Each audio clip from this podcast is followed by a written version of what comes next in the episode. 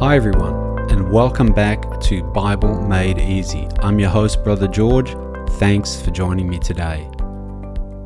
If you've been listening to this podcast since the first episode, you've heard me speak with you about themes such as the existence of God and why you should believe in Him, the nature and character of God and His Son Jesus, and how God loves you no matter how inadequate or unlovable you might feel. Today, I want to talk with you about how God offers us His free gift of salvation from our sins and eternal life through His Son, Jesus.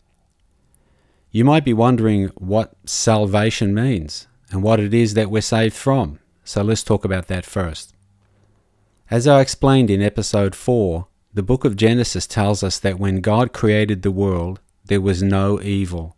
God had created a perfect world he had planned for humankind to live forever, loving Him and each other in that beautiful paradise of the Garden of Eden.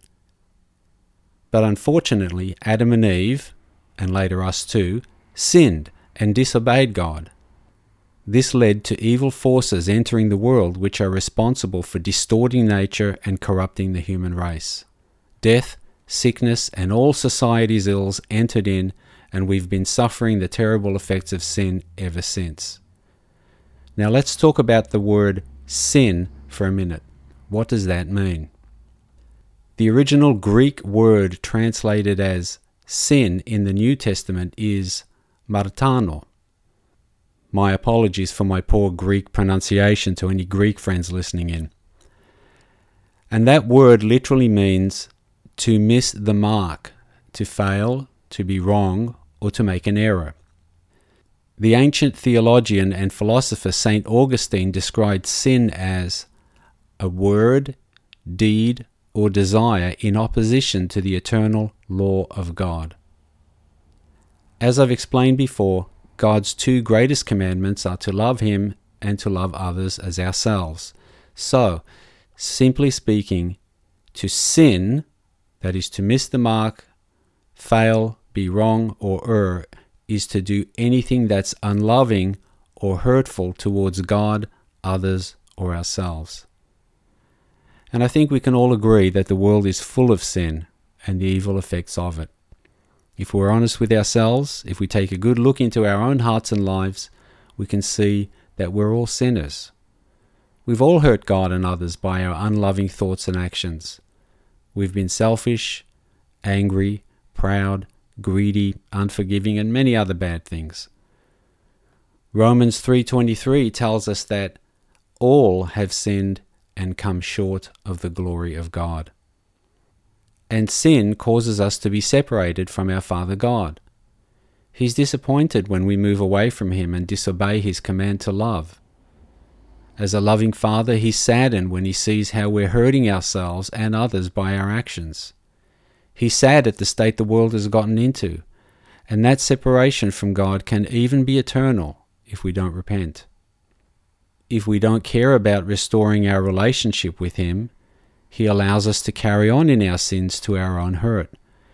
And if we don't want to spend eternity with Him in heaven, then He sadly lets us have our way and spend eternity apart from Him, again to our own hurt. So that's what we're saved from we're saved from our sins. We're saved from ourselves. And we're saved from the penalty of an afterlife separated from God. So, how does salvation happen?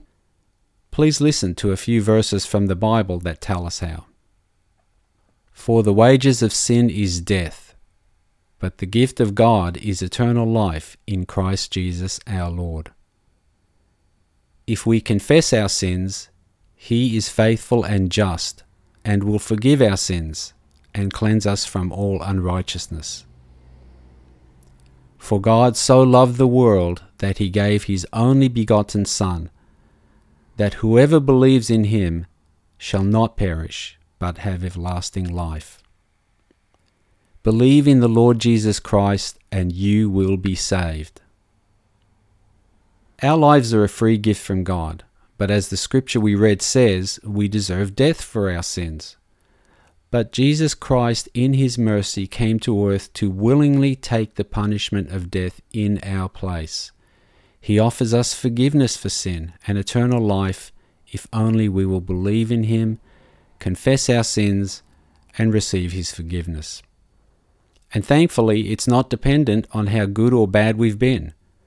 We can never be good enough to earn a place in heaven, and we can never be too bad either. Ephesians 2 8 through 9 says, For by grace you have been saved through faith, and this is not your own doing, it is the gift of God, not a result of works, so that no one may boast. Salvation is a free gift of God, and you can receive this free gift right now by opening your heart to Jesus. In Revelation 3:20, Jesus says, "Behold, I stand at the door and knock. If anyone hears my voice and opens the door, I will come in to him." He stands at the door of your heart. Would you like to open your heart to Him and receive His free gift of forgiveness and eternal life? If you do, please take a minute to repeat this simple prayer after me, phrase by phrase. Dear Jesus, I believe that you are the Son of God. Please come into my heart and life. I know that I have sinned and have been unloving. Please forgive my sins